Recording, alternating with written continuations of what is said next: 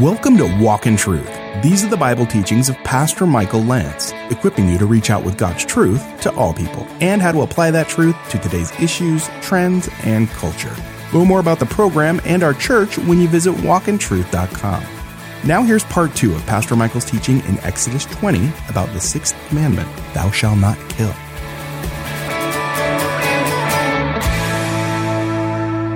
Never take your own revenge, 19, beloved, but leave room for the wrath of God.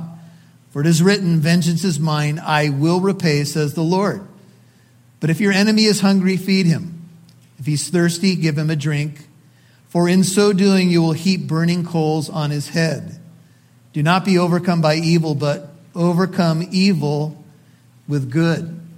Now, in the original letter, there's no chapter breaks, and so Paul continues. Every person is to be sub, in subjection to the governing authorities, the civil government of your area, if you will. There's no authority except from God, and those which exist are established by God. Drop down to verse 4, or actually 3. For rulers are not a cause of fear for good behavior, but for evil.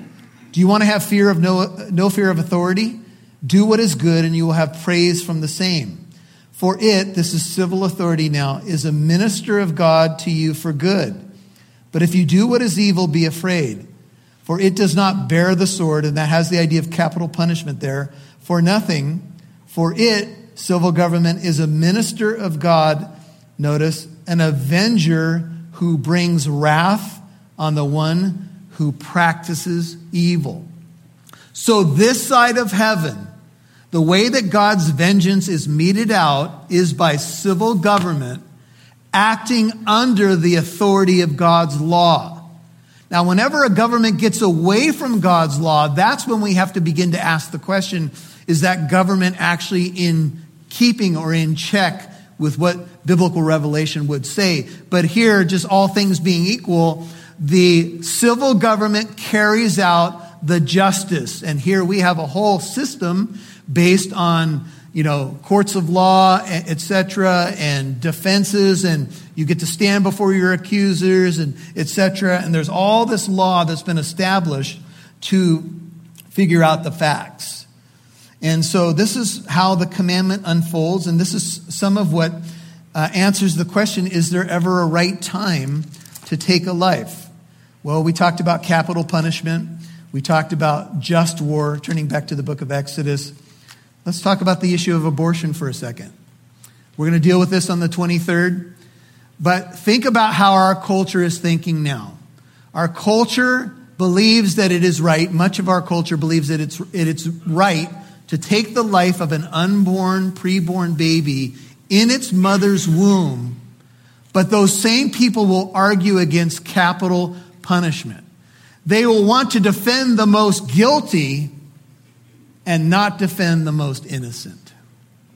Somehow our thinking has become upside down. Now, I will tell you, we have to be extremely careful when it comes to capital punishment and uh, things of this nature. Whenever a nation would decide to go to war, whenever a police officer would be in a situation where, you know, perhaps they have to mete out some severe uh, justice towards an individual, these things have to be done carefully and prayerfully and truthfully and all of that. But oftentimes there's not a whole lot of time, right? But the abortion issue, once the ultrasound machine came into existence, the abortion argument should have been over. Perhaps we were in some ignorance to what was going on in the womb previous to, to those discoveries, but now we know exactly what's going on. And we know that life begins at the moment of conception. And we know that our land is guilty. And much innocent blood has been shed. And it's very, very sad. And some of this is because we don't allow the light of God's truth to guide us. We don't, we're not thinking logically anymore. We're so up in arms about one thing and, and against another, but, but often we have it upside down. And it's because perhaps we haven't either wrestled with the truth of God, or perhaps we just listen to other people make their arguments. And to, to sum up this section, it, it should be noted that we get back to the definition that not all killing is morally wrong. Why does God permit some forms of killing? What makes them lawful? The answer is that their goal is not the destruction of life, but its preservation. It obviously is to stop a person or an evil nation from destroying other people. And that is when it is important and that is when it is right to step in. Now, there are some stories that unfold in Scripture about murder that occur. And I want to take you to a few of them in Genesis chapter 4. As you turn there, Genesis chapter 4, and we consider some of the cases in the Bible. I think you all know what's going on in our society, but let me just share an article I came across. The most recent report in Cook County, in which Chicago belongs, is grim. Officials say that more people were shot to death in Chicago and surrounding Cook County in 2021 than any other year on record. Gun violence killed um, the daughter of a woman that's holding a picture that's actually on my screen right now. This uh, mom, who's a nurse in Chicago, is calling it urban terrorism and she wants to fight it after her daughter, Jaya, 18, was shot in a convenience store. Chicago nurse Naisha B. is uh, being uh, quoted here by ABC News. And she's basically showing a picture of her daughter, uh, yet another death to gun violence in Chicago.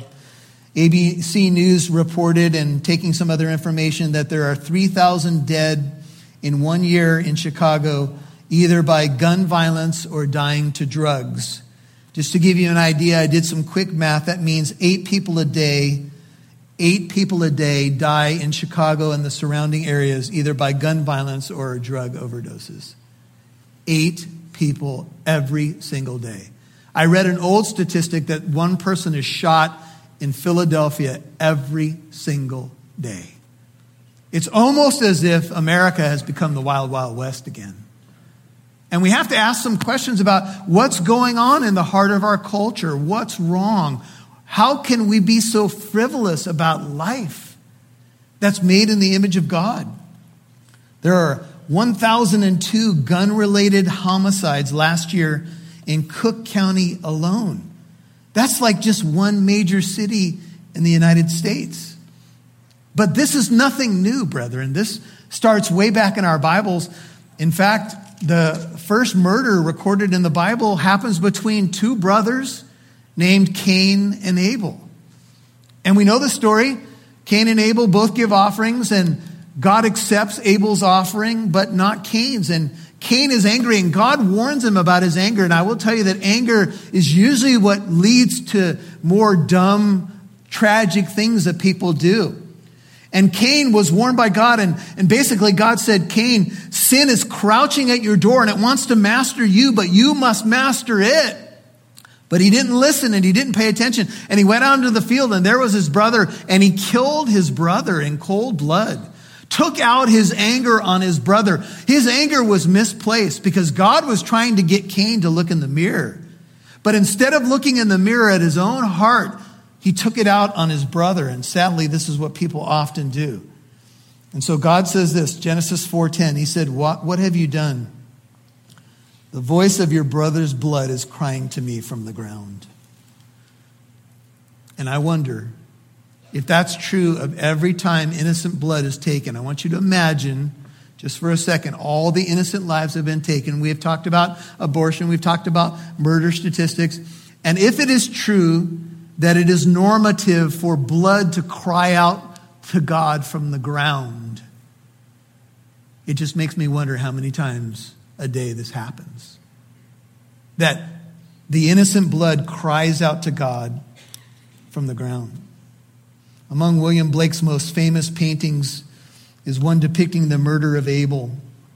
In the background lies Abel's muscular body, pale gray in death. In the foreground flees Cain.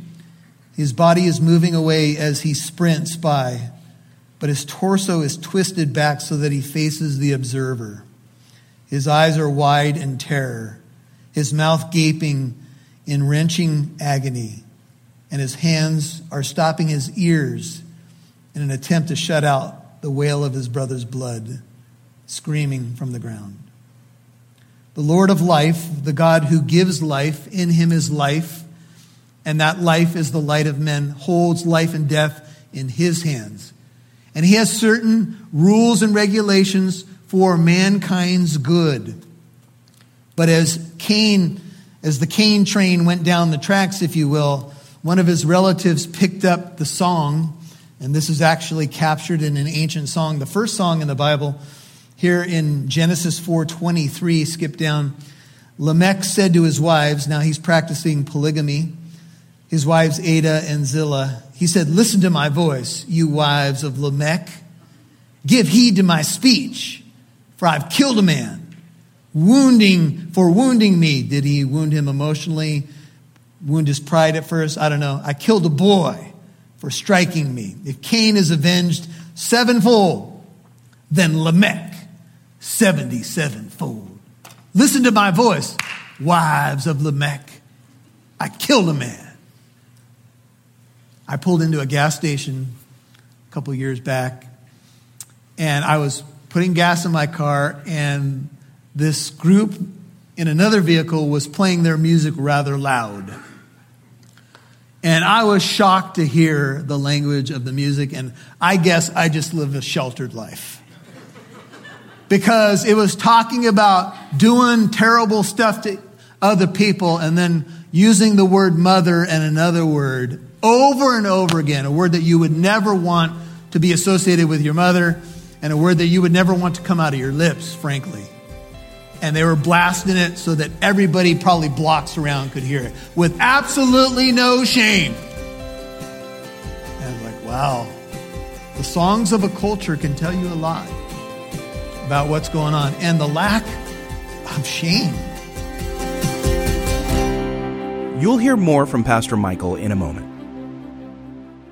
Join Pastor Michael and some of today's top apologists for the Dare to Defend conference. On March 10th and 11th, these speakers will provide real answers to skeptics' toughest questions and equip you with the tools necessary to confront the moral confusion of today's postmodern culture. This year's theme is Keeping the Faith in a Culture of Chaos. Come to Living Truth Christian Fellowship in Corona, California on March 10th and 11th to hear speakers Detective J. Warner Wallace. The idea that all we have in the universe is random accidents and the laws of physics or chemistry, then we're not going to get to, we're going to see the evidence differently because our presupposition really colors the way we see every piece of evidence in the room. Dr. Hugh Ross. When God created time, he was a causal agent that brought into effect time, which means at a minimum, he's got the equivalent to move and operate in two independent dimensions of time. Beckett Cook. And they would say, "Are you moving? Did you did you meet someone? And do you have?" And I'm like, "Well, actually, I did meet someone named Jesus." I mean, they were really stunned, and especially when I got to the part about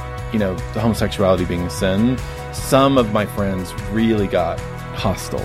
Dr. Craig Hazen. Sure, this Jesus thing sounds good, but you know, I know nothing about Buddhism or Islam or Hinduism or Mormonism. And how do I know for sure that I've really got the goods? Lenny Esposito. This one conversation shows how much we've confused the motivations for why we believe something with good reasons for believing it. There's only one good reason to believe anything, and that is if it's true. Monique Duson. I think the idea that that's funny racism, like they let you into their home, and like I was, I came home with PTSD from South Africa and all that, and I think I, I started to really think about like well, what if it wasn't racist? And Joe Dallas. If you want to punch somebody out and you punch somebody out, you're not struggling with punching somebody out. You are, in fact, punching somebody out. Register for the Dare to Defend conference on walkintruth.com or call 844 48 Truth. That's 844 48 Truth. 844 48 Truth or visit walkintruth.com.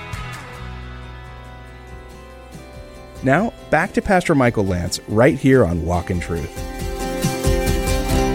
I guess I just live a sheltered life.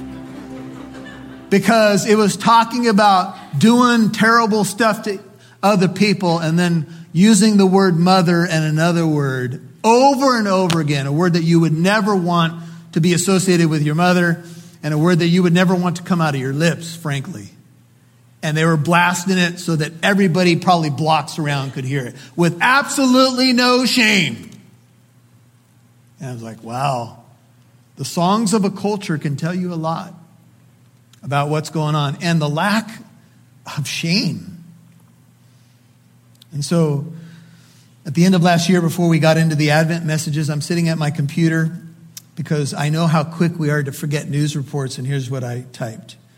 As I write these notes on November 30th, 2021, news reports are emerging about another school shooting in Oxford, Michigan.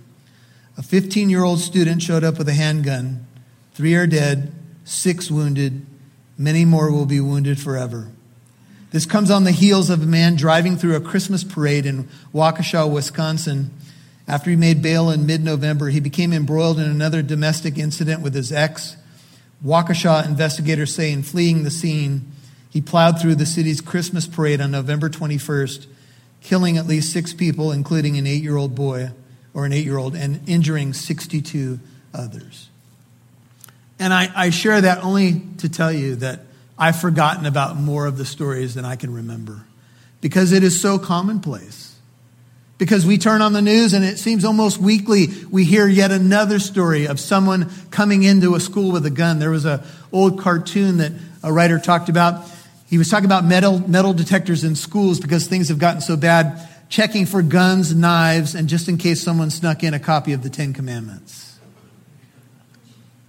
You can laugh at that because that should make you kind of laugh and make you want to cry. What are we looking for as we put in our new metal detector? Guns, knives, and just in case someone tried to sneak in one of those Bibles. Say what? See, this is the issue, right? This is the Cain train. This is the song of Lamech. I killed a man for wounding me, a young man for striking me, and it's, it's become his song. It's sad. So, what do we do? The Supreme Court has been dealing with the issue of abortion in Texas and Mississippi about abortion bans after 15 weeks. And people are arguing is it constitutional? Is it not? What about reproductive rights? What about the rights of that child? Let's take the worst case scenario. And I don't say this with a lack of compassion, but let's say someone was abused or forced and a child is conceived. Is it that child's fault? Should that child die for how their conception came about? That's the most extreme case. And I will tell you, in American statistics, those are the very rare cases. Those are the ones that are appealed to, but they're a very small percentage of the actual cases in America. Do you know what the actual cases in America are about? Time and convenience. It's not the right time. It's inconvenient. And so a life of a child is taken and, and, and I, and I I understand it, but then I don't understand it. How could we even be making this argument? How could we somehow justify that that child should be murdered in the womb and pay the price for the actions of others who should know better? This is where we are. Thou shalt not murder. I will tell you, we're not doing real well. But there's another level of this command that I want to talk to you about. And it's the inside outside aspect. And it is what Calvin called the murder of the heart. You've heard the old saying, if looks could kill. well, sometimes you don't even need to say anything to kill someone with your body language or with a look. I will tell you, I've been in some places preaching, I'm not talking about here where I felt like if someone could get at me, the look they were given was that they wanted to either kill me or minimally shut me up. And I'm getting kind of used to it. You've been listening to The Sixth Commandment, Thou Shalt Not Kill, Part 2 on Walk in Truth. That's Pastor Michael's teaching in Exodus chapter 20. If you missed any part of today's program, you can listen to Walk in Truth on Spotify, Apple Podcast, Stitcher, or wherever you get your podcasts. Remember, Walk in Truth is a listener supported ministry. If this is a program that you regularly listen to, we could use your help. Your financial partnership would help us broadcast on this station, provide the podcast, and with other monthly expenses. And hopefully, Walk in Truth helps people like you dive deeper into the Word of God and apply it to your life. Our fiscal year ends on March 31st. And thanks to many listeners like you, we're getting closer to our goal of having 50% of our budget supported. What we really need is more monthly partners so that when we reach that goal, The program will be sustained in the months and maybe even years to come by at least that much. Please consider becoming a Walk in Truth monthly partner of at least $10 a month. You can give online at walkintruth.com or call 844 48 Truth. That's 844 48 Truth. Or visit walkintruth.com. Now here's Pastor Michael. Well, if you're familiar with the Bible, then you're familiar with David's uh, adultery with Bathsheba, and then finally him uh, murdering her husband Uriah. And you're like, wow, that's David, one of the great heroes of the Bible, did that. Yeah, I mean, David isn't defined by that moment, but certainly it is a moment that maybe it didn't define him, but in some ways uh, it's it stained him forever. And David, you know, um, let, let me back up for here for a second. Maybe you wrestle with that and you're saying, well, how could he be a hero of the Bible and have done that? Because that was a moment in his life. I hope not one moment in my life defines me. David uh, repented of his sin, pleaded to God for mercy, became contrite, repented as best he could. He had to live with the consequences as we all do. But you know, if, if the Lord kept a record of each of our sin, which one of us could stand?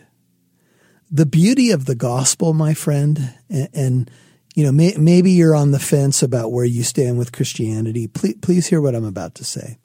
David in Psalm 32 said, Blessed is the man whose uh, sin is forgiven, the man, the woman who's received the righteousness of God by faith. You can check out Psalm 32 and Romans 4.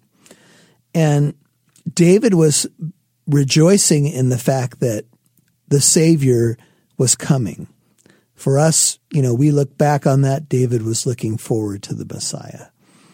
And so what we proclaim is not that Christians in the Bible, uh, Old Testament believers were perfect. What we proclaim is that they were trusting in one who would be perfect, Christ. And if you decide to follow Jesus and to ask him to be your Savior and your Lord, you're going to trust in him, his perfect life, his sacrificial death, his triumphant resurrection for your salvation. That's what we've all done who are believers. And once we are born again, transformed, the Holy Spirit comes to live inside of us. Now we have the power to walk out the righteous requirements of the law. However, we're still not going to do it perfectly. We're going to need God's power and we're going to wrestle with the flesh and but we're going to have more of the ability by the power of the Holy Spirit to do what we're called to do. Let me just pause and just ask you, do you know the Lord? You you've been listening for a while. Maybe you're part of another religious movement. Maybe you're uh, maybe you've told friends that you're agnostic or an atheist. But you've been hearing the power of God's word and you have heard about the good news of Jesus Christ. You know that God so loved you that he sent his son on a rescue mission. This is what the Bible's ultimately pointing to, not about a bunch of perfect people who got written down in the Bible. There's none of those except for Jesus. The story of the Bible is a, about a story of a coming Savior and Lord, the great King who came on a saving mission to save you, to bring you into his kingdom. Do you know him? You say, Pastor Michael, how do I get to know him? Well, you ask him into your life. You repent of your sin. You say, Lord Jesus, I, have blown it. I've served myself. I've served another kingdom, but you're the king that came to save me. I believe you died on that cross. Prayed if it's you. I believe you rose from the dead. I believe what the Bible says about you, and I'm placing my full trust in you as Savior, Lord, and King of my life. Teach me to follow you. Teach me to um, glorify you in my life. You know, He is so faithful to save. He's so good. Every Sunday morning, we celebrate His goodness at Living Truth Christian Fellowship, where I serve as senior pastor. I want to tell you a little bit about the church behind Walk in Truth. It's located in Corona, California 1009 Arsenal Way, right off the 91 freeway and Lincoln Avenue, kind of on the north side of Corona, near the border of Eastvale and Norco. We're doing three services on a Sunday morning. 8:30 a.m., 10:30 a.m. Those are the English services, which I'm normally preaching at. And then a 1 p.m. Spanish service that we just added some months ago. Hey, if you're not anywhere near Southern California or the Inland Empire, we do broadcast the 1030 service on our YouTube channel. Now, if you have a home church, make sure you go there first, but you can always catch the service either live or later on. It's up there on YouTube and you can check it out whenever is convenient for you. This is Pastor Michael Lance. I am praying that you have a incredible weekend. May the Lord bless you and keep you. May his beautiful face shine upon you and may he give you shalom. Have a great weekend. Join us Monday for part three of Pastor Michael's teaching in Exodus 20 about the sixth commandment, Thou shalt not kill. I'm Mike Massaro. Have a wonderful weekend, and thanks for listening to Walk in Truth, where it's always our goal to equip you to reach out with God's truth to all people.